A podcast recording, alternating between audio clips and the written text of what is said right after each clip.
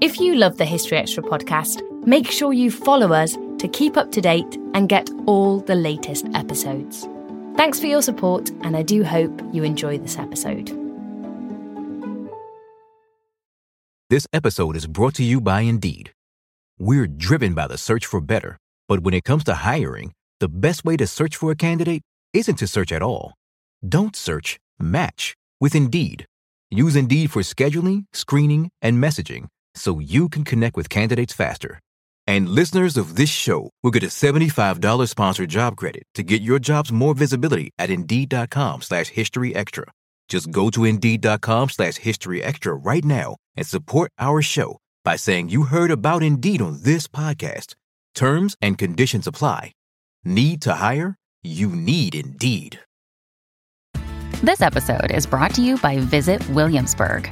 In Williamsburg, Virginia, there's never too much of a good thing. Whether you're a foodie, a golfer, a history buff, a shopaholic, an outdoor enthusiast, or a thrill seeker, you'll find what you came for here and more.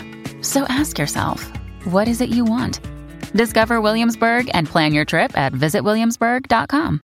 Hey, it's Ryan Reynolds, and I'm here with Keith, co star of my upcoming film, If, only in theaters, May 17th. Do you want to tell people the big news? All right, I'll do it. Sign up now and you'll get unlimited for $15 a month in six months of Paramount Plus Essential Plan on us. Mintmobile.com slash switch. Upfront payment of $45 equivalent to $15 per month. Unlimited over 40 gigabytes per month. Face lower speeds. Videos at 480p. Active Mint customers by 531.24 get six months of Paramount Plus Essential Plan. Auto renews after six months. Offer ends May 31st, 2024. Separate Paramount Plus registration required. Terms and conditions apply if rated PG. When you need mealtime inspiration, it's worth shopping Kroger, where you'll find over 30,000 mouth-watering choices that excite your inner foodie. And no matter what tasty choice you make, you'll enjoy our everyday low prices, plus extra ways to save, like digital coupons worth over $600 each week. You can also save up to $1 off per gallon at the pump with fuel points. More savings and more inspiring flavors make shopping Kroger worth it every time. Kroger, fresh for everyone. Fuel restrictions apply. Hello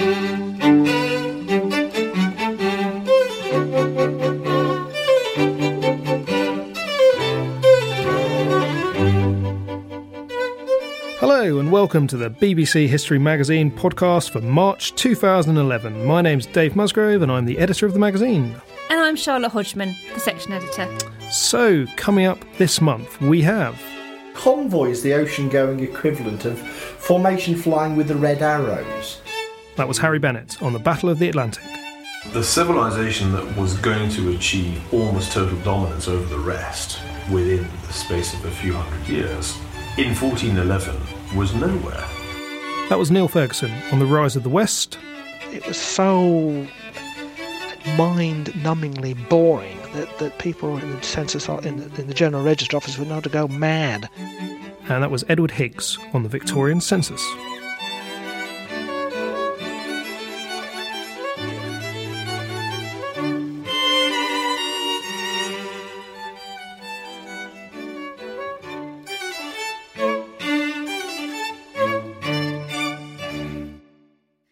Monthly podcast is produced by the team behind BBC History Magazine, the UK's best selling history title. Now, before we get on to the interviews, I just want to mention something else that we've been working on this month our very first vodcast. In the light of the new film Ironclad, which is based on the story of the 1215 siege of Rochester, we've been over at Rochester Castle in Kent recording a short film about the history of that siege when rebels inside the castle held out against the forces of King John. You can watch the film at iTunes, YouTube, and on our site, historyextra.com forward slash Rochester.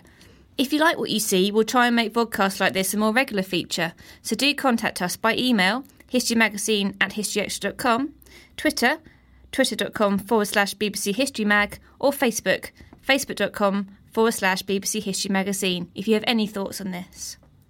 Okay, our first interview this month is with Dr. Harry Bennett from Plymouth University. He has written the lead feature in the March issue, tracing the story of the Battle of the Atlantic, a term that Churchill coined 70 years ago this month in March 1941. So you've you've written a piece for us in the in the March issue of the magazine about the Battle of the Atlantic, and we've sort of we've uh, we, we've hung it on the fact that, that Churchill coined the phrase the Battle of the Atlantic seventy years ago in March forty one. Um, but that doesn't tell the whole story, does it? The, the, the Battle of the Atlantic is it covers a lot of time and space. So I wonder if you could summarise what, what's going on, just try and give us a sense of, of what the Battle of the Atlantic is all about. Well, I think what you've got to remember is that the Battle of the Atlantic, even though Churchill coins that phrase in March 1941, is something that actually starts on the first day of the war, the 3rd of September 1939, when um, the uh, liner Athenia is uh, torpedoed off the coast of uh, to the to the west of Ireland, Hmm. and that battle actually lasts right until the last day of the war. So, in other words, this is a battle more like a campaign in that it literally lasts the entire duration of the Second World War, and it is an absolutely pivotal battle. This is a battle which will determine whether or not the British can actually feed themselves, whether or not the British can actually stay in the war. And those are kind of imperative things in 1940, 1941. And then, of course, it's absolutely pivotal in terms of whether or not the Allies can build up enough military capability in the Mediterranean and in Britain to begin to launch a second front for the liberation of Europe. So, an awful lot depends on the kind of convoys of merchant ships which are coming across the Atlantic from North America, with the Germans trying to stop them in between times. So, it's an absolutely pivotal battle. And where, where is the theatre of operation of this battle then? Is it the entire Atlantic, or are there specific places where it's where it's really focused on? Well, of course, the real problem is that the Battle of the Atlantic itself is a problematic term.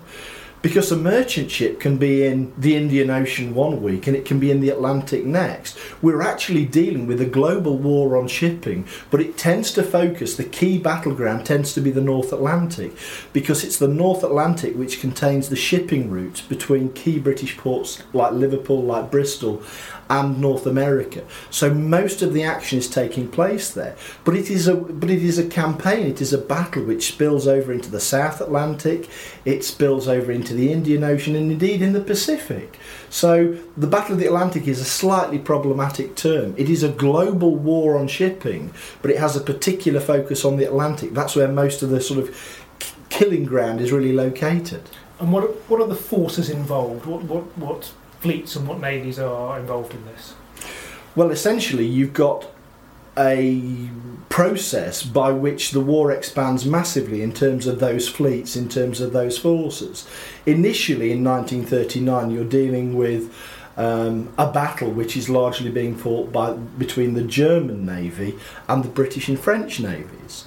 Later on, the French Navy obviously drops out of the equation following the fall of France, and then we have a battle which is being fought by the Royal Navy against the forces of the Germans and also the Italians. That by December 1941 becomes a battle which is being fought between the Americans, the British, the Germans, the Italians, but then also the Japanese are beginning to get into the equation as well. So it's a kind of campaign, it's a battle in which the kind of fleets are changing quite constantly. Um, so it's a very, very mixed mixed battle that is actually taking place out there in the Atlantic and indeed beyond. So we've got the, various military naval forces involved, but underlying that is is the reason why the battle's going on: the merchant navy, the ships that are actually carrying the stuff that Britain needs. Um, and that's the focus of your the feature that you've written for the magazine is what the what the merchant navy did uh, and how it was involved. And you, you're sort of saying that they're, they're the unsung heroes of, of, of the war. Why do you say that? What, what, what, what were the merchant navy doing that we don't know about very much? Well, essentially, for the first thing, you've got to imagine those individuals are civilians. Those people are having to carry out their trade, their peacetime trade, only this time in the circumstances of wartime. The dangers to them have increased massively. The rewards to them necessarily haven't increased. Recognition of what they go through ha- doesn't massively increase during the course of the war. There is actually a kind of problem potentially in terms of the kind of public perception of the merchant navy, which is certainly there, I think, in 1940, 1941. By 1942, the attention of the authorities is beginning to turn to the thought of, well, how do we begin to recognise that particular service? So we begin to see um, programs put out by the BBC, which is sort of beginning to sort of laud the efforts of the merchant navy. We see increased press sort of reflecting on the heroism of the merchant navy. We see poster campaigns to encourage people to join the merchant navy, because of course one of the big problems that the merchant navy face as civilians is that many of them, when they're in port, because they're not wearing military uniform, some people are sort of seeing them on the street and wondering, you know, are those shirkers from the battlefield? Are these spivs? Are these people in, you know, sort of reserved occupations? Look at them, and there are remarks made, comments are made. You know, Why aren't you in uniform? Oi, join the army. Oi, join the navy. Well, the hazards that those individuals are facing are just as great, if not greater, than their compatriots in the Royal Navy, their compatriots uh, in the Royal Air Force, and their compatriots in the Army. So, as it were, they don't necessarily get the kind of due recognition that perhaps is due to an absolutely critical service. Because what you've also got to imagine is, you know, those individuals are, are not subject to sort of military control, military command in quite the same way. Those individuals have not gone through a sort of massive period of training, of professionalisation. A lot of them have sort of learnt their trade on the job mm. in peacetime. But it's on their morale, it's on their w- ability and willingness to keep putting to sea that depends Britain's capacity to carry on feeding itself. It's on their bloody minded sort of thought, you know, I'm going to carry on with my job and I'm going to do my best whether or not, you know, the war for the British really continues. And I think there is a certain bloody mindedness on the part of an awful lot of merchant seamen. It is a kind of profession which breeds a certain outlook, a sort of rather hard edged, sort of chisel edged outlook in terms of, you know, I'm going to carry on doing my job, irrespective of whether people get in the way, whether it's the ship owners, whether it's the German Air Force or the German Navy, and they carry on doing exactly that. But their morale is absolutely pivotal. So I, the government uh, really uh, begins, I think, by 1941, 1942 to begin to recognise that such are the kind of scale of losses which are taking place in the Atlantic, such are the kind of horror stories which are being reported by the press of men having to undertake, following a sinking, lengthy lifeboat voyages and you know men going mad through drinking seawater, inadequate provisions in the boat. Some of those lifeboat voyages lasting, you know, not 30 days, but 60 days or indeed more. The government begins to recognise, you know, we have to do something about that morale. We have to make sure that these people feel that their work is truly valued. And we do begin to see, you know, the government efforts really begin to sort of crystallise by the end of the war. In terms of, you know, producing films, like, for example, Western Approaches, which is mentioned in the uh, in in the BBC History Magazine article uh, that I've written, because it, you know if you see yourself up there on the silver screen, so to speak, then you've got every reason to believe you know your your sacrifice, your service is truly being valued. So things things do begin to change during the course of the war. Well, the defence that the, the merchant navy had was the was the convoy system. Yes. Um, so how how did that work? In what way did that defend the merchant navy from from attack from from under under the sea and, and above the sea? I suppose. Well, the idea was that if you concentrate all your ships, if you concentrate them into blocks, if you concentrate them into convoys, where you might have 50 ships which are in five lines, um, 10, 10, 10 ships in those lines, then that gives you a block of shipping which you can then use your limited number of escort vessels to defend. Your escort vessels can pat- patrol in front of that block of shipping as it transits the Atlantic. It can control around that block and after that block. It makes it more defensible. And of course, what it what it does provide, or what it doesn't provide to any U-boat crew that happens to be in the vicinity, they're not going to be in a position to be able to knock off a lone vessel on its own, totally reliant upon its defensive equipment. You know, by grouping them into convoys, the Germans know that there's going to have to be a fight if they're going to pick off merchant ships. It's a way of grouping them, of concentrating them, of protecting them, but also maximising the sort of ability of your escort vessels and also your aircraft potentially to intervene against any attack as it develops. And it proves to be a very, very successful system indeed. But of course, the convoy system itself is actually quite difficult to organise. To get 50 ships in one location on one side of the Atlantic for the purpose of going to the other side of the Atlantic requires a considerable amount of organisation. Particularly if one's a fishing trawler and another's an oil tanker. That's it. Because, as it were, some of those vessels, you know, with their best days behind them, their ability to maintain a common speed, which is what a convoy calls for, and a common distance from its neighbour in front and behind and to port and starboard, can actually become a real sort of problem if the engineering is not up to spec.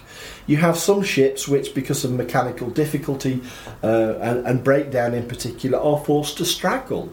They can't keep up with the, say, five knots that a convoy is doing because obviously convoys have got to go almost at the sort of slowest speed, the hmm. lowest common denominator in terms of the the package of ships which is there in the convoy. Some some ships couldn't go as slow as the five knots; they would romp ahead.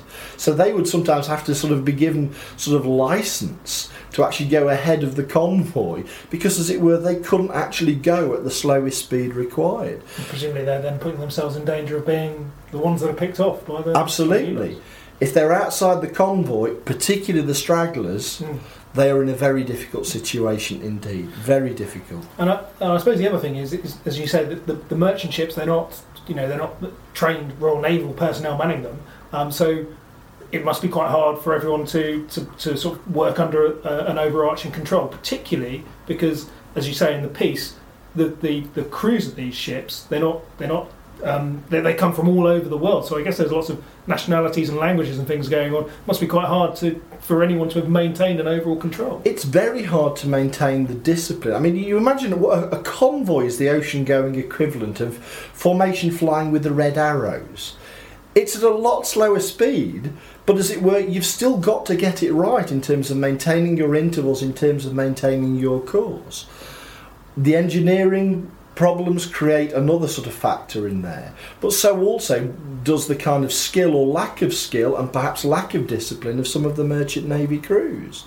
Um, I mean, there are incidents, for example, of you know people showing lights at night, people smoking on deck, which was sort of strictly prohibited because they're sort of civilians who don't perceive themselves to be under that degree of military control, who don't necessarily actually think about it. British and other um, merchant navy crew often clinging to rafts, to lifeboats, is that the German submarine crews almost invariably, where they could, went out of their way to give some gesture, some assistance to a bunch of people who they saw as brave people in the water and as fellow mariners and as people who the custom of the sea dictated you help struggling fellow mariners in distress. So, for example, there are there are several hundred, at least two hundred, occasions during the war when British merchant seamen are giving material assistance by German submarine crews.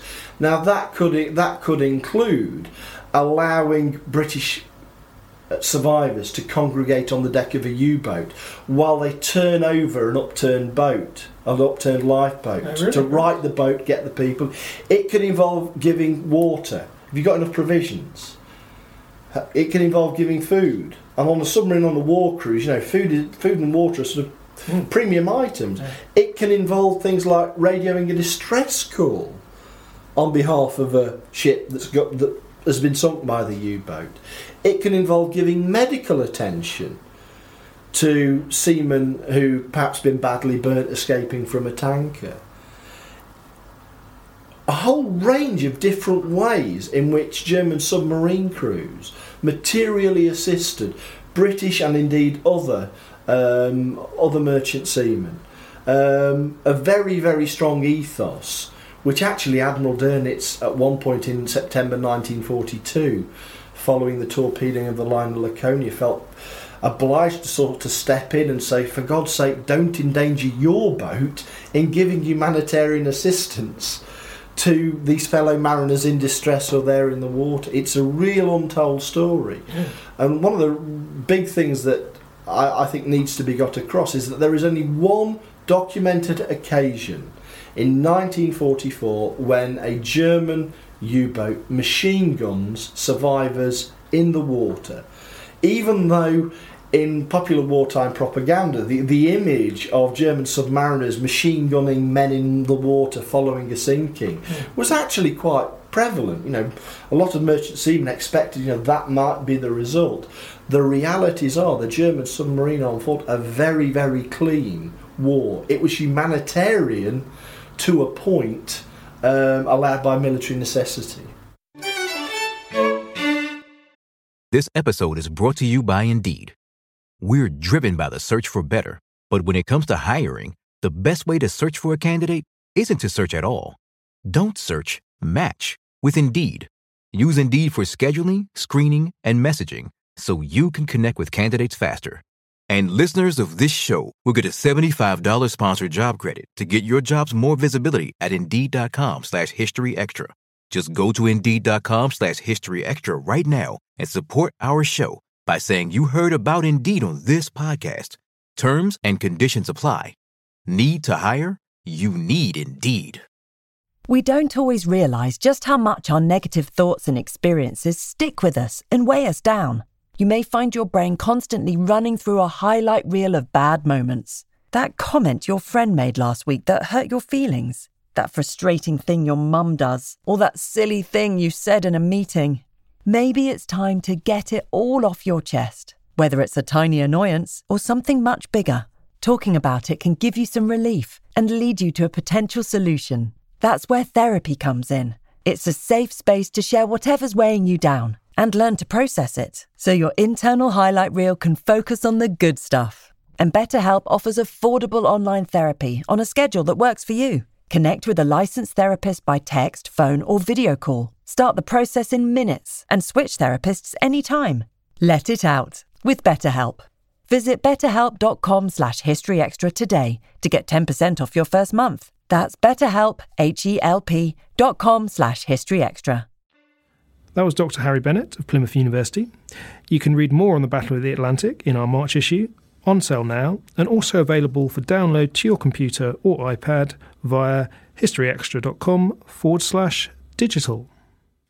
Niall Ferguson is one of the most high profile historians working today. His latest book, Civilization, The West and the Rest, is just out, and the magazine's deputy editor, Rob Attar, caught up with him to talk about the themes it covers. Just, I guess, to begin with, it might be good if we can clarify what do we mean by, firstly, Western and secondly, civilization.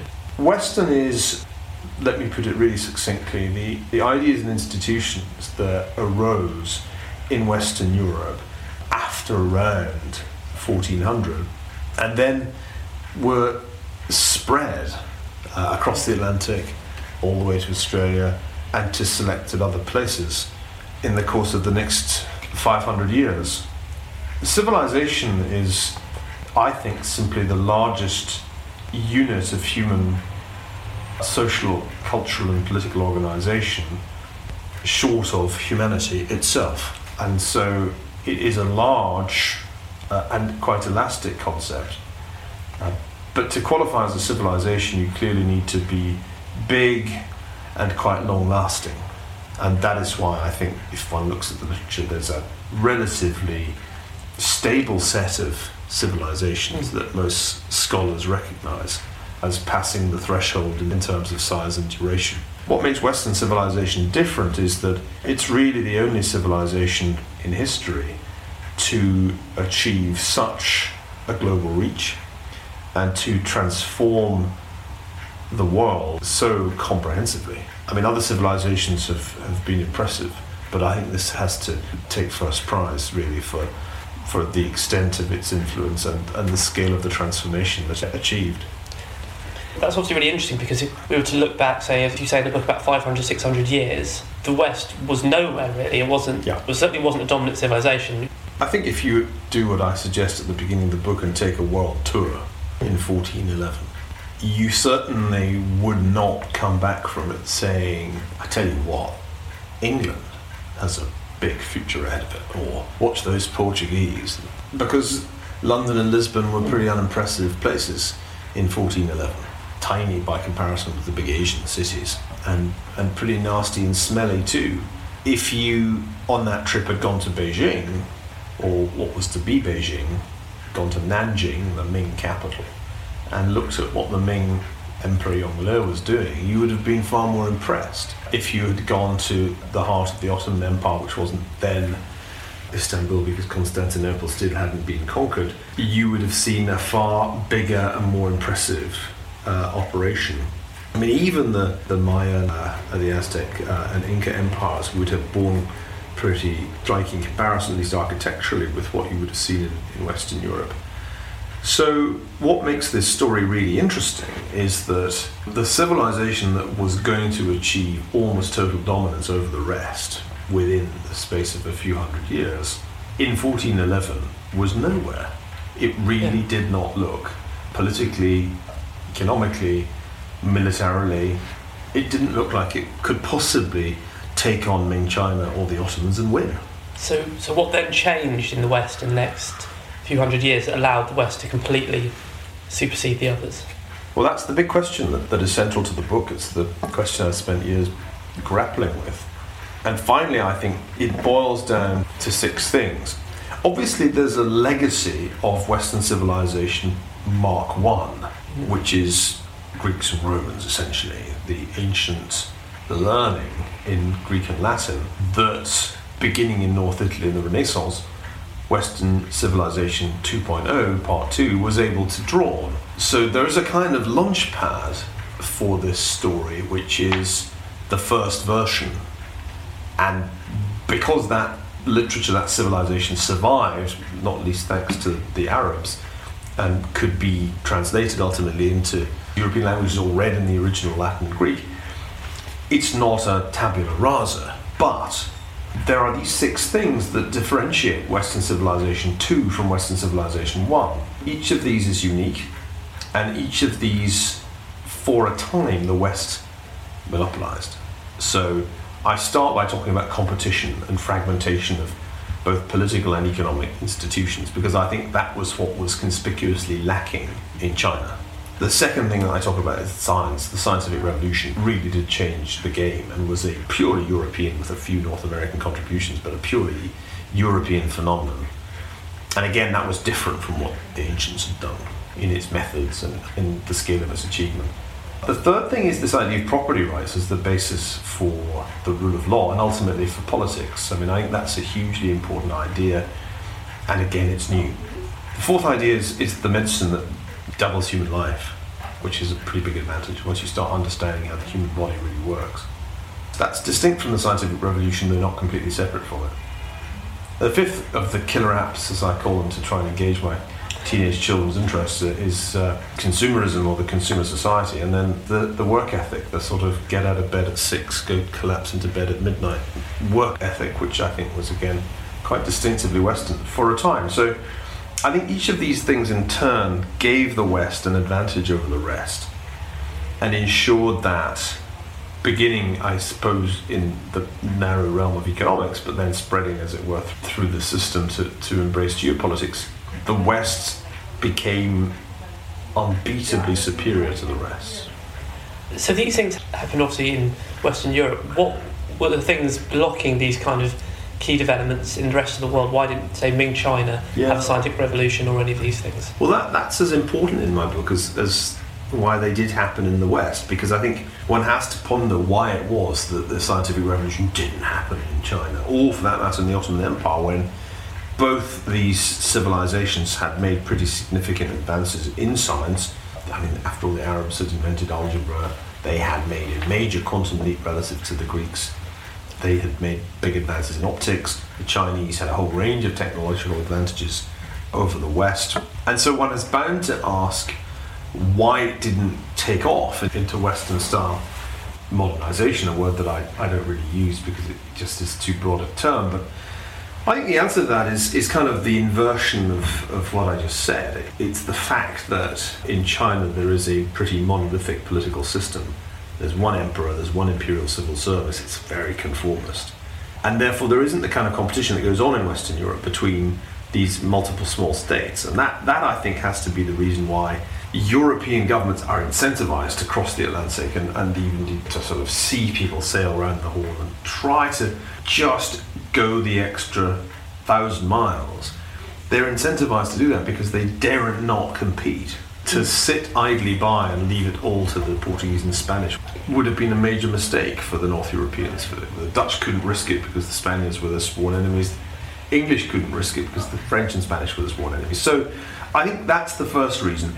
In Asia, there weren't those tight races.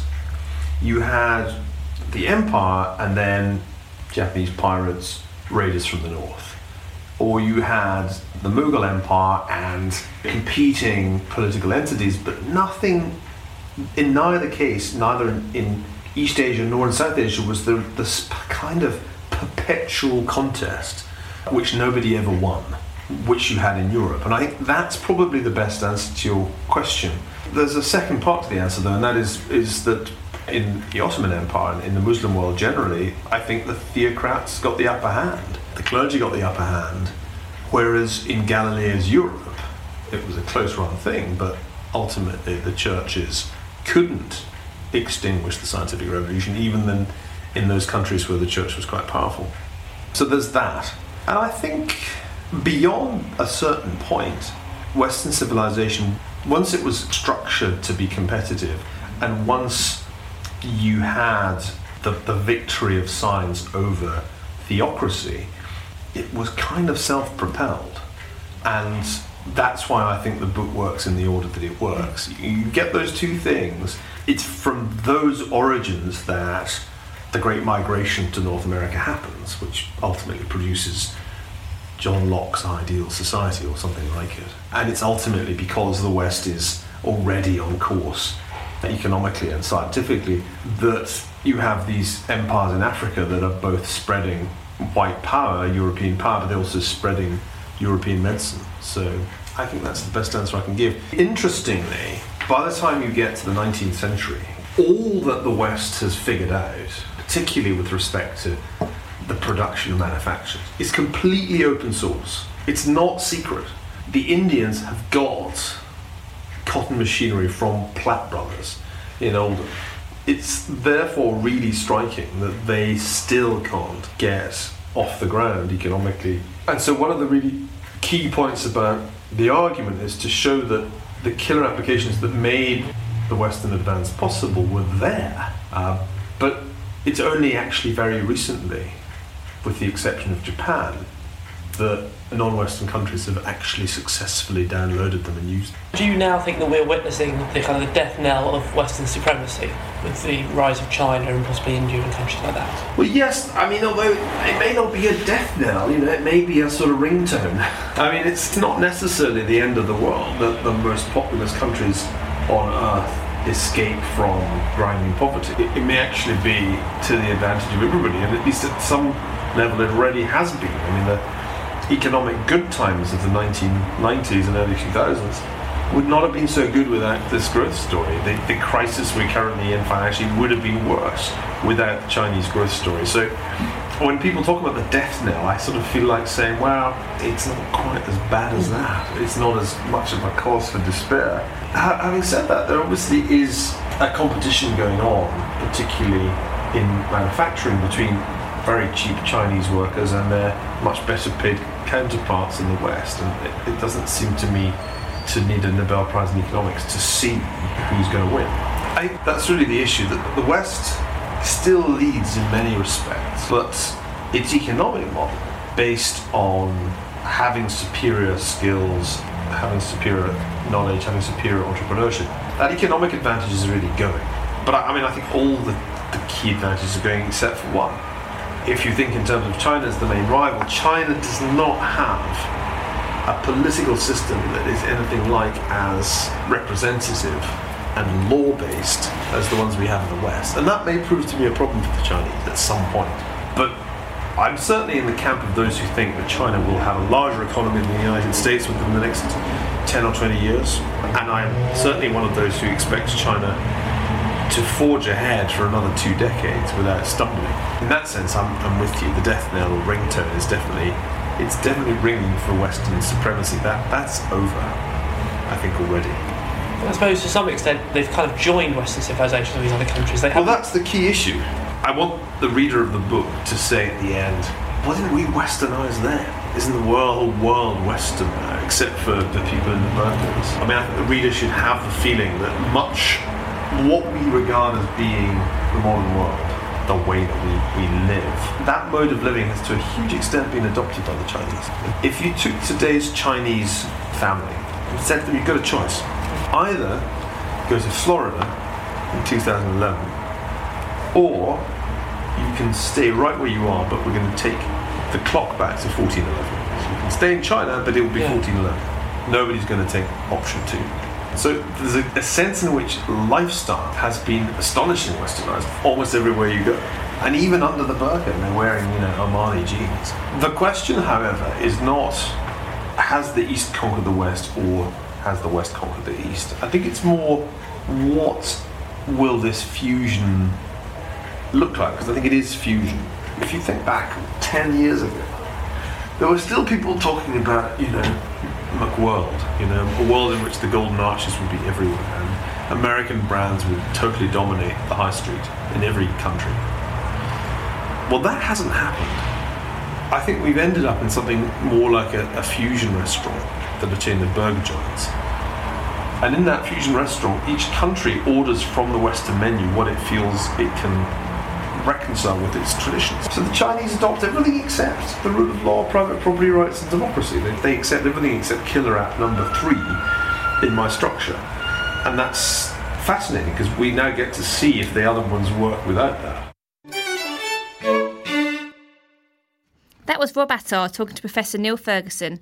Ferguson's latest book, Civilization, The West and the Rest, is published by Allen Lane, and you can read more from him in the March issue of BBC History magazine.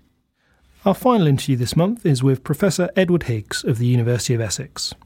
This month sees the latest census being taken across Britain, so I thought this presented an opportune moment to talk to Professor Higgs, an expert on census history, about how the Victorians went about taking the national survey. The next census in the UK um, is going to be held on the 27th of March 2011, and uh, the first was held back in 1801. Um, this time round, you'll be able to complete the census online if you wish, so clearly that wasn't possible at the start of the 19th century. That's just one of the many changes in the way that the data has been collected and processed over the years. So I guess what we need to do first is, is just take us back to the, the 1801 census and, and let me ask why, why do people start asking for census data in the first place? What were they looking for? There's lots of speculation. I mean, there, there, it, it was a rather sort of peculiar sort of uh, arrangement. Um, it's all done through the House of Parliament by a, a clerk of the House of Parliament called John Rickman. And he hasn't left many clues as to what is actually he was doing. Uh, so we have to sort of try and work out what's going on from the sort of questions they asked and um, and, and what was going on at the time. And the two parts of it were first of all he was asking questions about you know how many people are in the parish. This this was going out to um, the clerks of the parish. How many people are in manufacturing? How many in agriculture? Uh, how many houses you've got? And that was about it. Um, and then he also asked the local clergy uh, about births, marriages, and deaths uh, from their parish records over the last hundred years or so. Uh, now, it is 1801. Uh, Britain's in the middle of a war with France. Uh, it, it may be that what he's trying to do is to find out how many people are working on the land, so raising food because there's a blockade. But it also seems that he's trying to work out whether the population's rising or falling. They didn't really actually know that at the time. Uh, and it seems to link in with the sort of big controversy that rumbles on throughout the 18th century about whether the population, what the population is actually doing. If you're in government, you're saying the population's rising because we're you know, governing well. If you're in opposition, then you're saying, oh, well, the country's going to pot and the, com- and the population's going down. So it may be all part of that sort of uh, debate that was going on at the period. But we don't actually know because there isn't there isn't a sort of document that says this is why we're going to take the census. Okay. And, and do we did they make much use of those that early census data? Did did anything come of it? Did they did, did government um, you know make any changes as a result of what they found? Not that we know of. No. Um, it's, uh, but they keep doing it every ten years, um, and they add in extra questions about uh, ages of people, which may have something to do with insurance, working out life tables and that sort of thing. But what they actually do with the data uh, is difficult to know, really, because it can't be taxation, because they don't. There's no income tax. Most pe- people don't pay income tax anyway until the Second World War. Um, there's no conscription, um, and there's no sort of welfare centrally organised. Uh, you don't get boundary changes really until after 1832. So exactly what they're doing with it is a bit of a mystery, really. Okay, but then as as we move on through the 19th century, in, in for the 1841 census, things begin to change a bit, don't they? And we start to get a, a, a more comprehensive sort of survey. Yeah, yeah. Well, Rickman's surveys are all just head counts. He sends out a form, clerk uh, of the parish fills it in, numbers, no names. Mm. Um, what happens in 1841 is that the General Register Office takes over from Rickman. Rickman dies. The General Register Office takes over. Now, the General Register Office is set up to do uh, register births, marriages, and deaths uh, after 1837. And they move to a much more uh, more complicated census where people are actually given household schedules. They have to fill in information about the individual members of their household, and they collect much more data on um, name, relationship to the head of the house, marital status, occupations, birthplaces, medical disabilities, all this sort of stuff. And that seems to be linked in with the much broader statistical interests that the General Register Office has. Okay, so they start asking for a lot more data. How do they go about um, gathering and processing and analysing this data because obviously they didn't have the, the modern advantages of computers that we have today. So so how do they actually make any use of this? Well, it's all done. It's all done by hand on bits of paper. The census itself is uh, essentially a process of giving householders a household schedule, the sort of thing that people will be getting later on this year. Mm. Householders fill it in, I was assuming they actually can write, of course, um, and then they hand the household schedule to a enumerator who then copies all this material uh, into uh, an enumerator's book. And then this book goes off to London where they abstract the data. Now, the process of abstraction is totally manual. It's essentially, well, we talk to these days about spreadsheets. The word where spreadsheet comes from, it's actually a sheet that you spread on a table. Um, so if you wanted to work out how many people were in a particular place, uh, in a particular occupation, in particular age groups, then you'd have to go through the census return, and on this big sheet you'd have occupations on the top, ages down the side, make nice little boxes, and you put a tick for each someone who's a farmer aged 15 and if they're an agricultural labourer aged 44, it goes somewhere else in the table. Then you produce this great ticking sheet, and then you take the ticks, put them in another set of sheets where you put the numbers uh, in each of those categories, and then if you want to take that from one district and add up all the districts in a county. You have to take all these sheets and fold them, add up all the numbers. It's a really horrendous business. Um, it was so mind-numbingly boring that, that people in the census in the, in the general register office would know to go mad um, because of the sheer tedium of the activity. There's no there's no mechanical aids. It's all done by people um, adding up. Uh, sometimes they probably use um, uh, slide rules and things like that uh, to do some clever calculations, but that's about all they had until 1911. Right. And in 1911, they get what are called um, Hollerith punch card tabulators. Essentially, Hollerith was Herman Hollerith was an American who invented uh, uh, punch card tabulators for the American census of 1890. Uh, and uh, uh, essentially, what happened was that the Americans took all the data, um, punched it onto cards, punch cards. Some of you people who may have um, you've been doing computing 30, 40 years ago remember punch cards, little cards with holes in them. And um, his his readers essentially were well, it's sort of like a box with lots of spring pins on them. If the pins go through a hole at a particular place, connect with a plate behind it, uh, then it sets off an electric circuit that moves round a clock, so you can do lots of fancy calculations automatically. What you're essentially doing is you're creating the, the first database. Mm-hmm. Only it's cards, not something you have on a computer. And this means that you can punch all the data in, and then uh, you can analyze that data in whatever way you want. Okay. So up until the 1911 survey, this the, the process was so eye-wateringly laborious. It was actually very hard for them, even once they'd gathered the information, to do anything with it because they simply just had to go back to the original source material to ask any question at all. Yeah, yeah. So they had to they had to ask quite simple questions and, and produce quite simple tabulations. Uh, I mean, it, it, you get all these returns, and you, you might have, I think in in the um, uh, in the 1911 census, you had something like a quarter of a million individual occupational strings, occupational words. Um, and they had to reduce all this down to some sort of meaningful uh, tables. So you had, of course, to take all this data and you had to classify it. Um, so you have to have people working in agriculture. So you've got to include in that farmers, graziers, agricultural labourers, market gardeners, all this sort of stuff. So you have to abstract all this data and put it into smaller and smaller, um, under smaller and smaller head, or broader and broader headings, I should say. Yeah. Uh, in order to make any sense of it, because you can't give the public, you know, a table with, you know, a quarter of a million occupational entries. I mean, absolutely meaning. All right. Okay, last question. Um, is obviously these censuses are, are of great value to, to people studying their family history, genealogists, and you know they give a, a, lot of information about that. But what are what are historians doing with these censuses at the moment? How how can they inform the wide historical picture? Are there any particular research projects that are going on to try and understand them and make more use of them?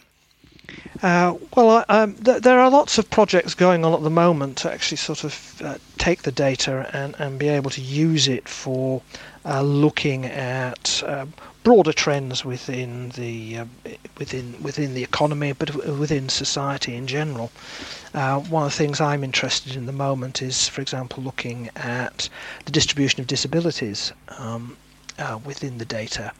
Um, where where do where, where are all the blind people? Right. Where are the, all the idiots and imbeciles? Which actually was a, an entry in, in the census. Is are there patterns? Um, how do people migrate? Uh, you know, we know we know that a lot of people are moving into the cities, but where are they coming from? What effect does that have on uh, local communities? Uh, do people suddenly get up uh, from Norfolk and move in a day to London, or do people do populations move gradually uh, south, you know, step by step, and, and, that sort of thing? Where do um, where do migrants live? Now we know there are a lot of people coming, a lot of Jews, for example, coming into the East End of London. Uh, but do they just go to the East End of London, or where else do they go in the country? Uh, what happens to their children? Uh, do they come in and then are they socially mobile upwards? Um, this is something you can do if you can you can follow them through the census over time. So there's lots and lots of things that we can actually do. Of course, once we get the 1911 census, then we can start looking at all sorts of things about the relationship between um, social class, family size. Uh, at the end of the 19th century, there's a, a huge change in fertility. I mean, women in one generation are having seven or eight children, the next generation they're having two or three. Um, is everybody doing that? Uh, is it particular classes of people? Is it happening in particular places?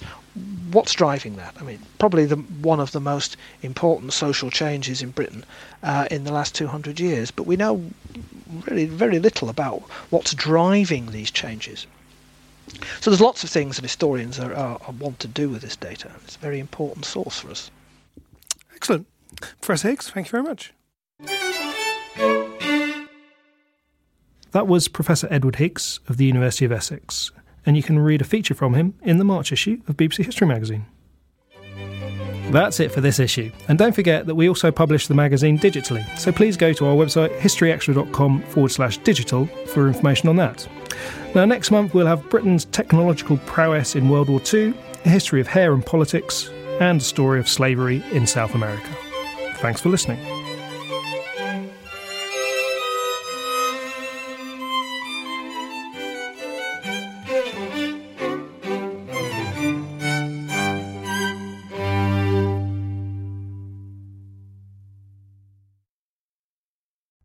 Collision between a Chinese jet and an American spy plane.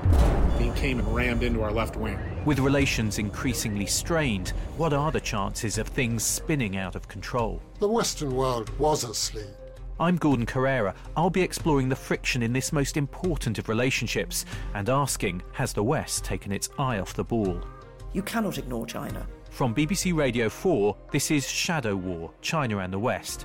Listen wherever you get your podcasts.